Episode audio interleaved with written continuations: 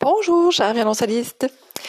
Donc, euh, je voulais juste vous raconter quelque chose que j'ai vécu euh, hier. En fait, euh, bon, après un dur hiver de rénovation à la maison, j'ai enfin pu installer mon nouveau studio euh, où je vais enseigner, où je vais pratiquer, euh, donner mes cours, tout ça. Donc, euh, donc hier j'ai voulu l'essayer, j'ai voulu pratiquer dans ce, ce local et j'ai été tellement agréablement surprise par l'acoustique de la pièce. ça sonne bien, je suis confortable, j'ai beaucoup plus de lumière qu'avant aussi.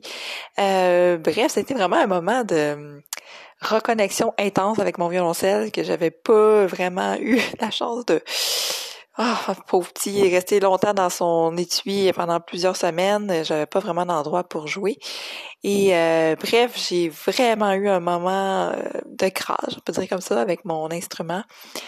Puis ça m'a rappelé à quel point c'est important d'avoir un environnement euh, agréable, confortable, stimulant en fait pour nous motiver à jouer avec euh, notre violoncelle, euh, nous motiver à aller nous installer pour jouer aussi. Donc, si c'est possible pour vous, vous trouvez un endroit dans votre maison, votre appartement où vous vous sentez bien. Là, vous avez tout ce qu'il vous faut à portée de main, vos partitions, l'éclairage est bon, l'acoustique est bon aussi l'acoustique est bonne. Donc, euh, vraiment, se, se sentir bien pour que vous ayez envie euh, d'aller chercher votre violoncelle puis d'aller jouer, mais ça fait vraiment une grosse différence. Donc voilà, c'est tout ce que je voulais vous partager aujourd'hui. Le bonheur d'avoir retrouvé mon violoncelle dans mon nouvel environnement de pratique et de travail. Alors, euh, à bientôt!